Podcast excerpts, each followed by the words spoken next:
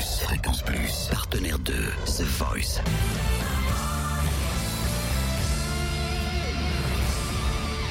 Du lundi au vendredi, 18h, Totem vous livre des exclus, des interviews, des anecdotes.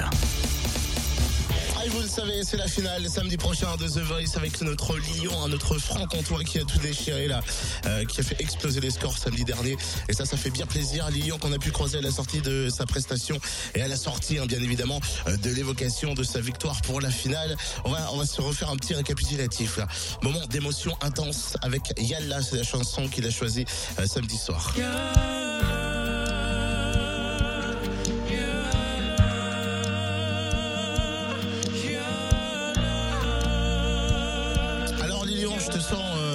Te sens pas tout à fait là. euh, tu te rends compte ou pas? Là, je suis encore pas redescendu. C'est- fabuleux. euh, C'est voilà quoi. Je m'att- je m'attendais pas à ça encore une fois. Et voilà. À force, on est un petit peu en famille quoi. Donc du coup, c'est vrai qu'on s'habitue. Et euh, c'est vrai qu'on se détend, on prend un peu d'assurance et voilà quoi. C'est vrai que j'ai besoin d'avoir mon béret sur la tête tout le temps. Et puis, euh, je l'ai pas mis sur la première chanson. Euh, vu que la deuxième chanson était un peu plus, un peu plus rousse, rock and roll avec les, les cornemuses, on s'est dit on va faire un petit rappel. Et puis je vais remettre mon béret. Voilà.